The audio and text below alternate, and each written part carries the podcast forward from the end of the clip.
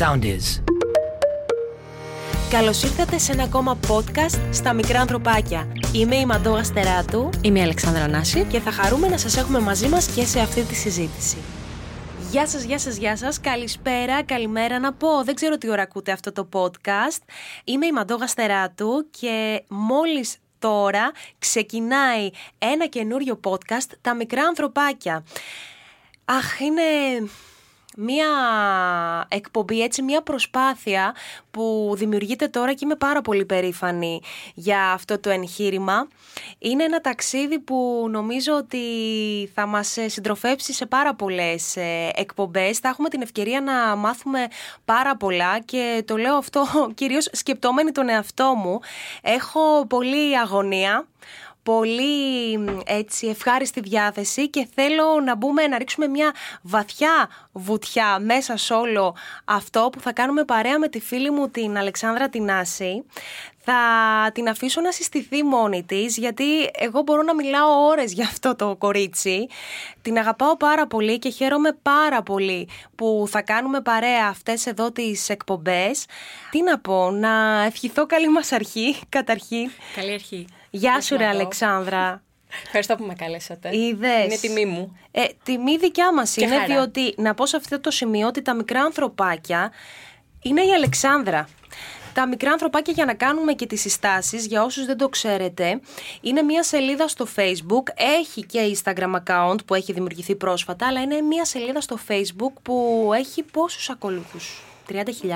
Ε, κάπου εκεί. Κοντά στις 30.000 είναι μια μ, έτσι πάρα πολύ ωραία ευκαιρία τώρα που μας ακούτε να μπείτε να το δείτε αλλά πριν από όλα αυτά θέλω να ακούσετε την Αλεξάνδρα και σιγά σιγά αφού αφήσουμε τις απαραίτητες συστάσεις να πούμε κατευθείαν στο πρώτο θέμα της πρώτης εκπομπής.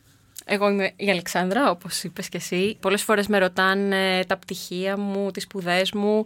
Εμένα μου είναι λίγο αδιάφορα όλα αυτά. Σαν, σαν δασκάλα συστήνομαι. Δεν έχω τελειώσει το παιδαγωγικό.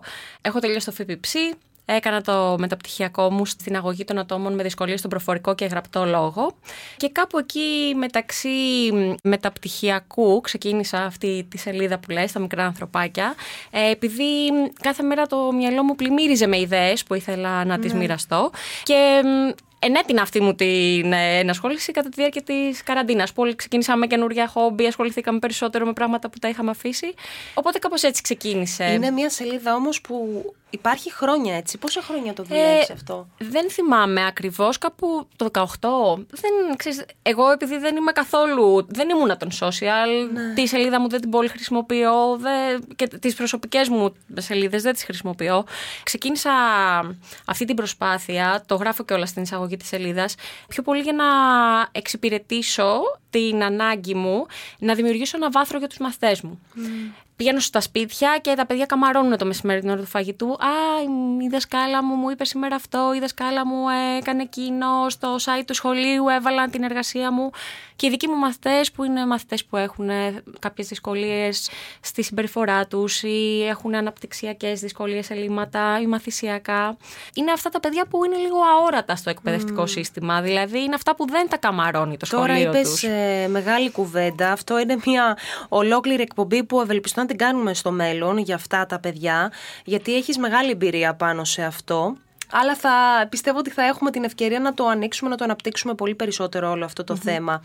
Άρα ουσιαστικά τα μικρά ανθρωπάκια είναι μια σελίδα που εκεί υπάρχει αγάπη, υπάρχει θαυμασμός, υπάρχει Καμάρι. ε, καμάρι. Ναι. Έτσι, για όλα αυτά τα παιδάκια τα οποία μπορεί πολλές φορές να μην είχαν ακούσει ούτε ένα μπράβο, ε. Ναι, για όλα τα παιδάκια. Και αυτά που ακούνε μπράβο, μπορεί κάτι άλλο να λείπει. Και τα πολλά μπράβο μπορεί να δημιουργήσουν ένα άγχος σε ένα παιδί. Θέλουμε θεματολογία για όλα. Προσπαθώ να ανεβάζω το υλικό των παιδιών που θέλει να μου στείλει οποιοδήποτε. ή Φυσικά εννοείται πρώτα απ' όλα των παιδιών που βρίσκονται στο περιβάλλον μου, των μαθητών μου, των ε, συγγενών μου, των γειτόνων μου και όποιος άλλος θέλει είναι ευπρόσδεκτος. Το έχω δηλώσει. Έχουν αρχίσει δειλά-δειλά να μου στέλνουν ε, ε, οι άνθρωποι από τα παιδιά τους.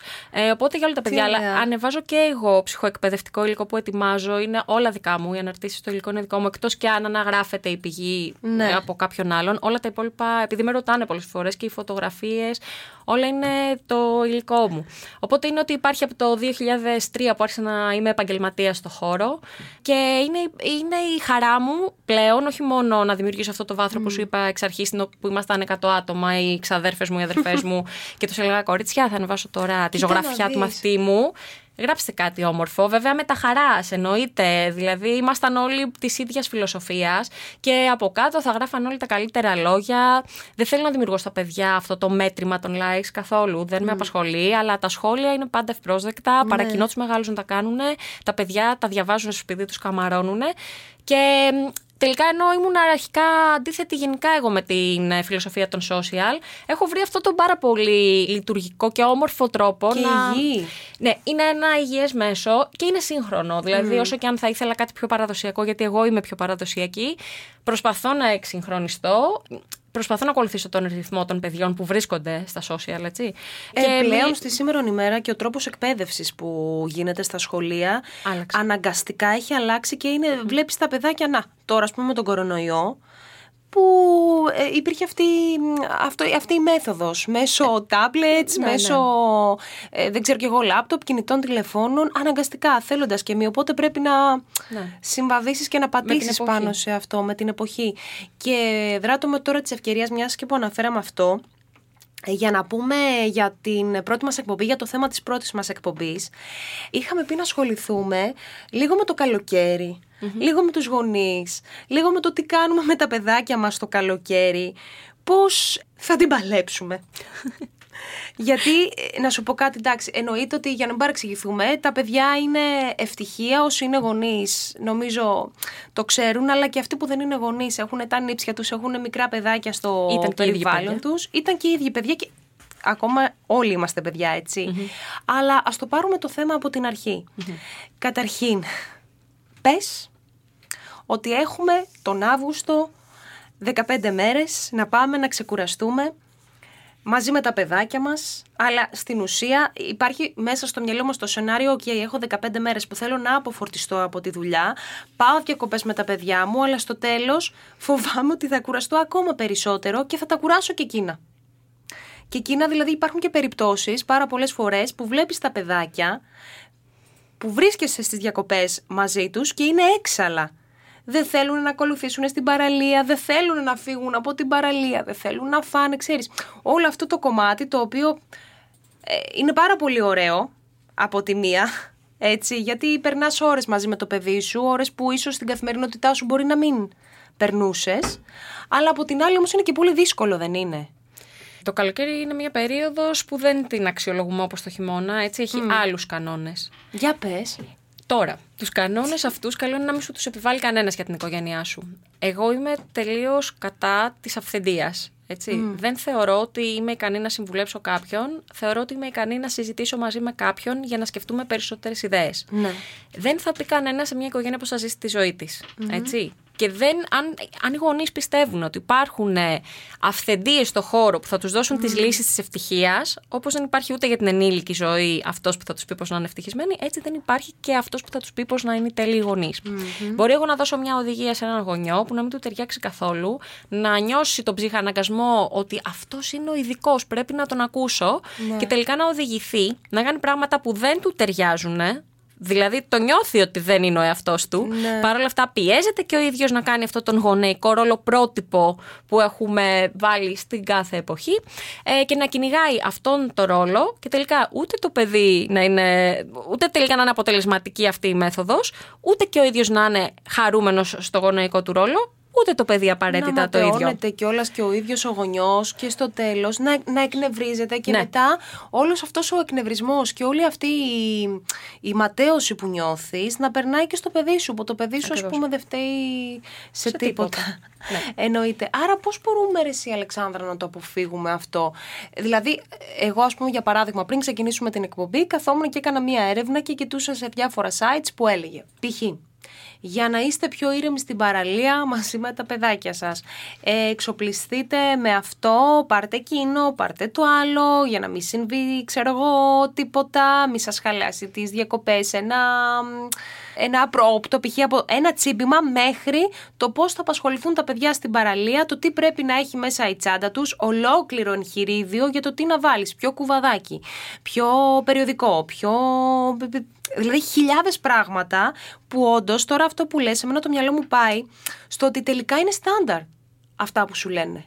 Δηλαδή, σκέφτεσαι καλοκαίρι, διακοπές με το παιδί, ίσον παραλία, κουβαδάκια και φυλάκια.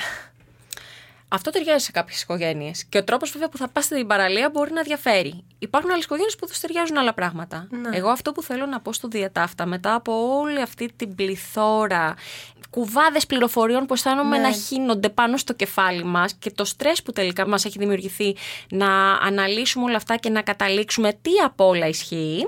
Νομίζω ότι η απάντηση που εγώ θα έδινα στον εαυτό μου, αν ήθελα να βγάλω μια άκρη με όλα αυτά, θα ήταν να σκεφτώ εγώ ποια είμαι και εγώ τι θέλω από την οικογένειά μου. Περίμενε. Μισό λεπτό να το ανοίξουμε λίγο αυτό. Ναι. Έτσι. Να σκεφτώ εγώ ποια είμαι. Εγώ, ας πούμε, για παράδειγμα, μπορεί να είμαι από τους τύπους που ε, μου αρέσει, ας πούμε, στις διακοπές μου να παίρνω τρία-τέσσερα βιβλία, να κάθομαι 8 ώρες στην παραλία, να κάθομαι να διαβάζω το βιβλίο μου και μη με ενοχλήσετε και να κάνω την ηλιοθεραπεία μου. Θα πρέπει να δεις αν το παιδί σου είναι κατάλληλο για να υποστηρίξει αυτό το lifestyle. Πώς θα μπορούσα, ρε Εδώ παιδί μιλάμε, μου, σε αυτό. εδώ μιλάμε για τη χημεία των ανθρώπων. Ναι. Μπορεί να έχεις ένα παιδί που είναι πολύ κινητικό. Μπορεί να έχεις Ναι. ένα παιδί που να του αρέσει και αυτό να διαβάζει βιβλία. Μπορεί να είναι σε ηλικία που να μπορεί να κάτσει και να απασχοληθεί με κάτι. Μπορεί να μην είναι. Ναι. Μπορεί να έχεις ένα βρέφος. Όλα είναι δηλαδή πάρα πολύ σχετικά. Δεν μπορούμε να δώσουμε γενικούς τσελεμεντέδες συμβουλών στους γονείς; Τι κάνανε οι μεγάλοι παιδαγωγοί που τώρα νομίζουμε ότι τους διαβάζουν; Τι κάνανε, παρατηρούσαν τα παιδιά. Έτσι; Αν παρατηρήσεις λοιπόν το παιδί σου, θα καταλάβεις πόσο σε παίρνει και τι μπορείς ακριβώς να κάνεις με το συγκεκριμένο παιδί. Τώρα, αυτό που μου έλεγες πριν, τι να έχω στην τσάντα μου μαζί; Ναι. Σίγουρα το να έχεις μαζί σου, ας πούμε, μια κρεμούλα για τα τσιμπήματα. Δεν είναι κακό. Οκ. Ε, υπάρχουν όμως άνθρωποι οι οποίοι έχουν πολύ μεγάλο άγχος με τα θέματα της υγείας και μπορεί να χρειαστούν ολόκληρο φαρμακείο. Βλέπουν ναι, σε τι κατάσταση είναι, κινούνται ανάλογα. Υπάρχουν άλλοι που είναι πιο χαλαροί. Αν συμβεί κάτι, θα πάρουν το παιδί τους και θα πάνε στο κέντρο υγείας. Ναι. Κανένα πρόβλημα. Πρέπει λοιπόν από πριν να έχουν καταλάβει τι αντέχουν να ζήσουν και βάσει αυτού να κινηθούν. Δεν χρειάζεται να κάνουν ό,τι κάνει ο διπλανός.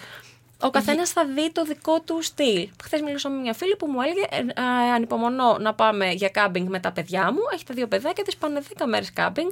Παίρνουν από δύο μπλουζάκια, δύο σορτσάκια, δύο μάγιο και για αυτούς είναι οκ αυτό. Για κάποιον άλλον μπορεί να είναι κάτι τελείως διαφορετικό. Είναι το σημαντικότερο αυτό που ακούμε να ξεκινάει από μέσα μας. Δηλαδή να παρατηρήσουμε εμείς με την οικογένειά μας ποιοι θέλουμε να είμαστε. Και επίσης και κάτι άλλο. Μιλάω με γονείς οι οποίοι είναι πολύ συγκροτημένα άτομα στη ζωή τους. Ναι. Όταν όμως ξεκινάνε για το θέμα των παιδιών, νομίζουν ότι δεν ξέρουν τίποτα, ότι μόνο οι άλλοι ξέρουν για τα παιδιά τους, ότι οι ίδιοι είναι λίγοι. Καλλιεργείται αυτή η κουλτούρα, έτσι.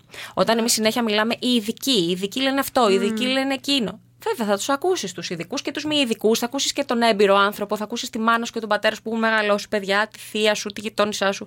Άκουσέ τα όλα, αν θέλεις.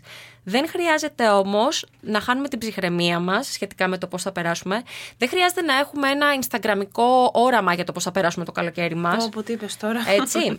και οκ, αν θέλουμε να Instagramάρουμε τα παιδιά μας ντε και σώνει, θα βρεθεί μια όμορφη στιγμή που θα τη βγάλουμε φωτογραφία. Από εκεί και πέρα, ας έχουμε επίγνωση ότι αυτό που βλέπουμε είναι Instagramικό και ότι η καθημερινότητά μας έχει ουρλιαχτά στην παραλία για να καλέσουμε το παιδί μας να μην το χάσουμε. Χτυπήματα, τσουξίματα, τσακωμούς, κούραση. Πάρα πολλές ώρες στην παραλία τα παιδιά κουράζονται. Έτσι. Εμείς θεωρούμε ότι ας πούμε, μπορεί να τους προσφέρουμε πολλά πράγματα με μια ολοήμερη στη θάλασσα. Μπορεί εκείνα να περάσουν εξίσου καλά και μέσα σε μια λεκάνη με νερό στο μπαλκόνι. Δεν το ξέρεις αυτό.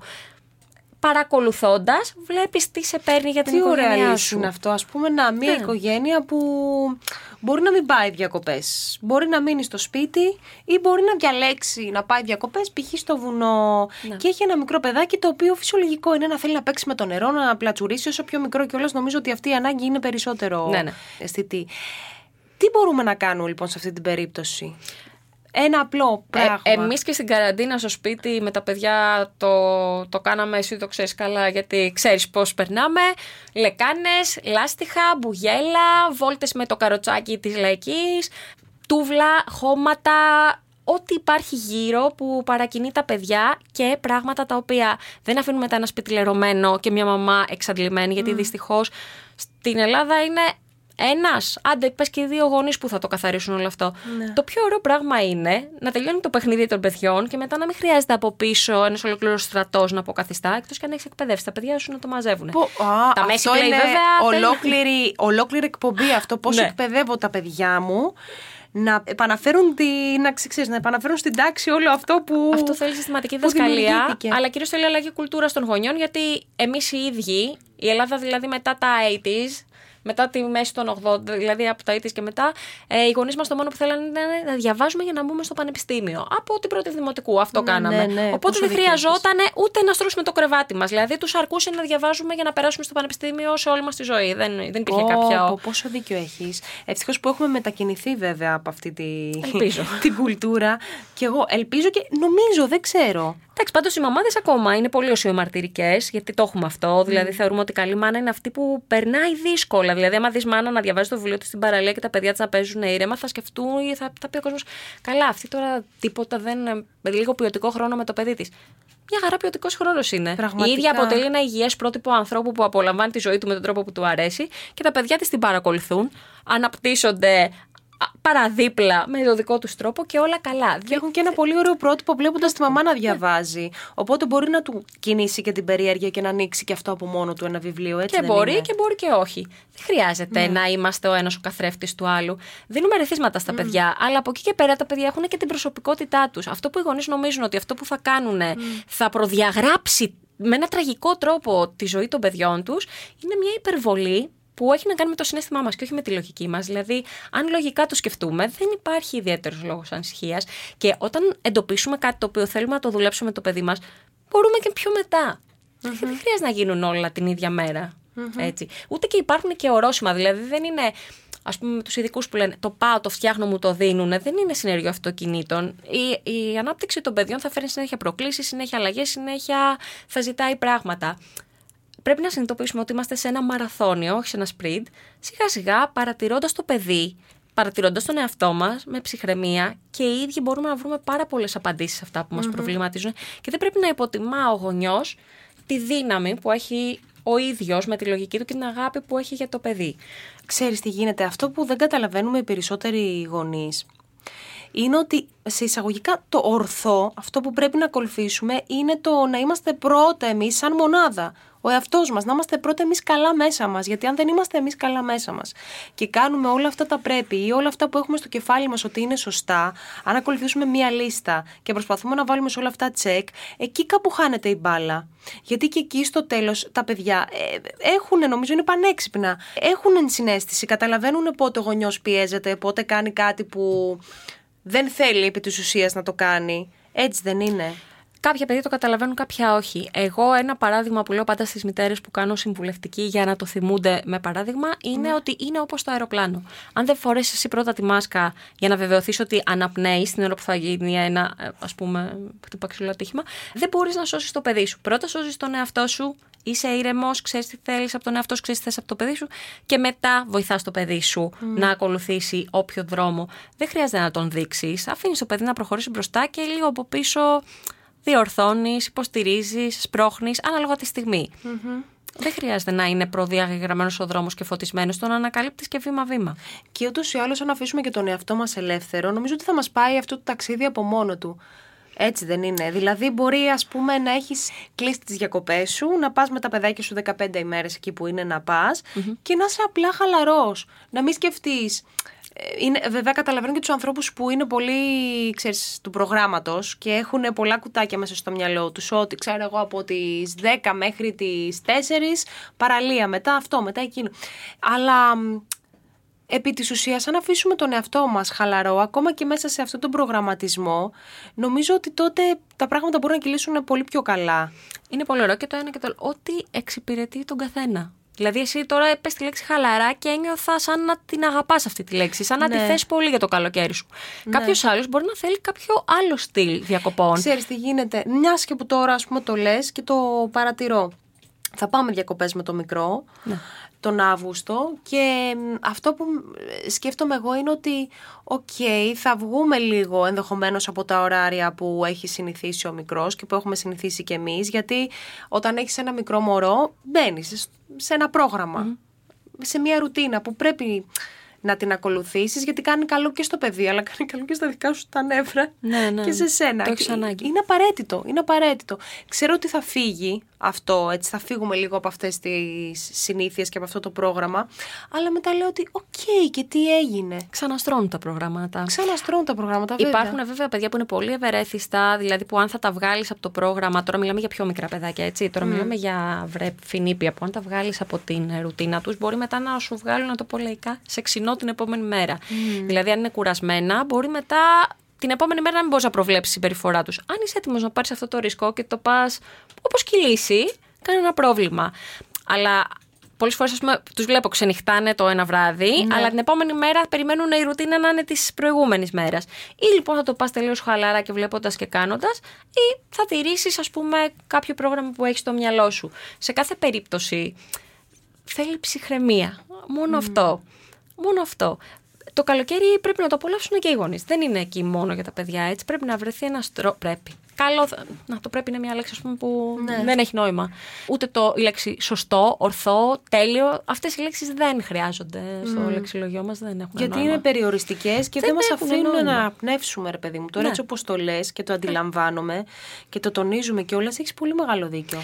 Δηλαδή κάπου πρέπει, επειδή κι εγώ ας πούμε διαβάζω στα social, ακούω στο ραδιόφωνο, τηλεόραση, ότι παρακολουθήσω όλα αυτά τα πρέπει. Κάντε αυτό, ακόμα και για εμάς που είμαστε παιδαγωγοί.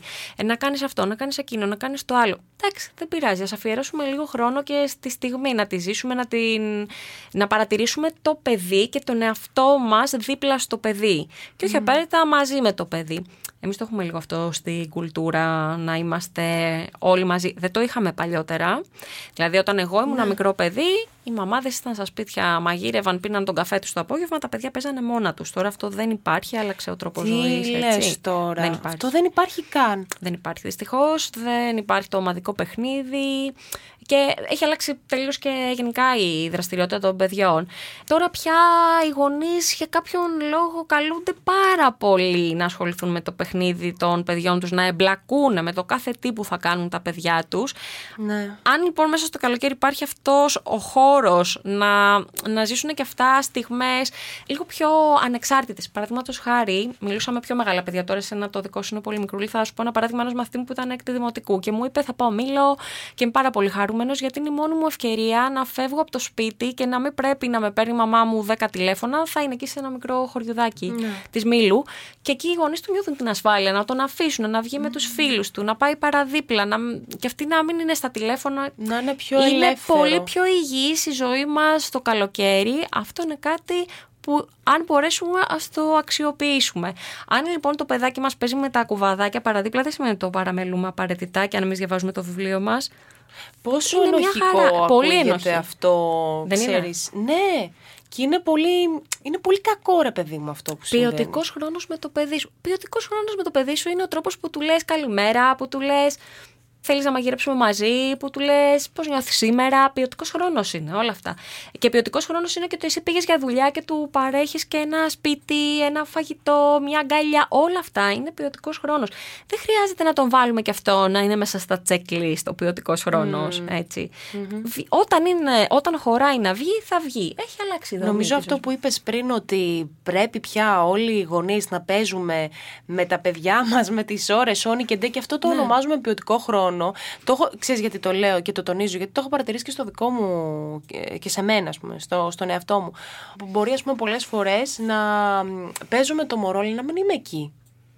Δηλαδή να μην μπαίνω, να μην με ρουφάει μέσα στο, στο παιχνίδι και πιάνω τον εαυτό μου πάρα πολλές φορές και έτσι μερικά λεπτά κατά τη διάρκεια του παιχνιδιού ότι δεν είμαι εκεί, ότι σκέφτομαι χίλια δυο πράγματα αλλά λέω ότι τουλάχιστον περνάω ποιοτικό χρόνο με το παιδί μου ενώ αυτό μπορεί να μην είναι ποιοτικός χρόνος. Ε, επί προ- της αν είναι ουσίας. μέσα στη μέση της μέρας, Μαντώ, και εσύ έχεις στο μυαλό σου ότι ψήνεται ένα φαγητό στο φούρνο, ότι κάποιος σε πήρε από τη δουλειά ή ότι θα σε πάρει, ότι ο άντρας σου εκείνη τη στιγμή βρίσκεται σε μια δύσκολη στιγμή και έχεις λίγο το μυαλό σου εκεί πέρα. Οκ, ναι. Μπορεί να είναι και, και έτσι, να μην είσαι τελείως συγκεντρωμένη στο παιχνίδι του παιδιού. Αλλά δεν είναι αυτό απαραίτητα κακό. Δηλαδή, το να παίζουν οι γονείς με τα παιδιά δεν είναι ακριβώς ποιοτικός Το βράδυ πριν κοιμηθεί, θα περάσεις το χρόνο μαζί, θα, θα βρεις έναν τρόπο. Η κάθε οικογένεια βρίσκει τις ισορροπίες της και δεν χρειάζεται αυτό να μπει στα checklist έχουν αρρωστήσει άνθρωποι πια με τα checklist. Δεν χρειαζόμαστε άλλα και, σε αυτό. Και η αγάπη δεν μπαίνει σε checklist. Και νομίζω ότι αυτό εν κατακλείδη είναι και το μήνυμα που πρέπει να περάσουμε σε αυτή την εκπομπή.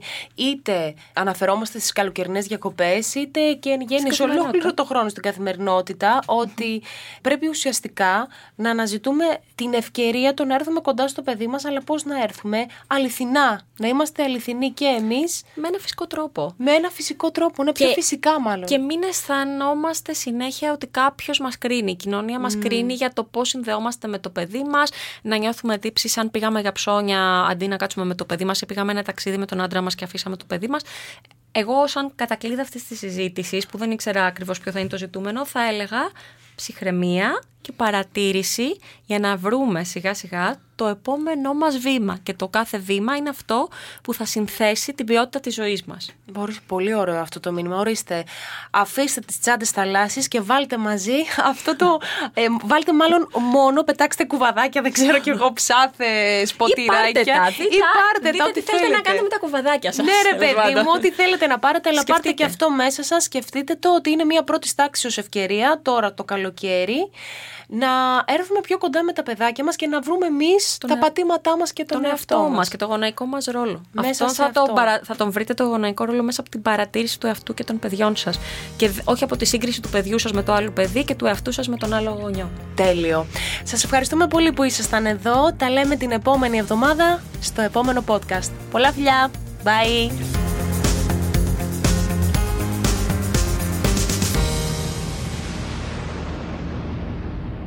Ακολουθήστε μας στο Soundees, στο Spotify, στο Apple Podcasts και στο Google Podcasts.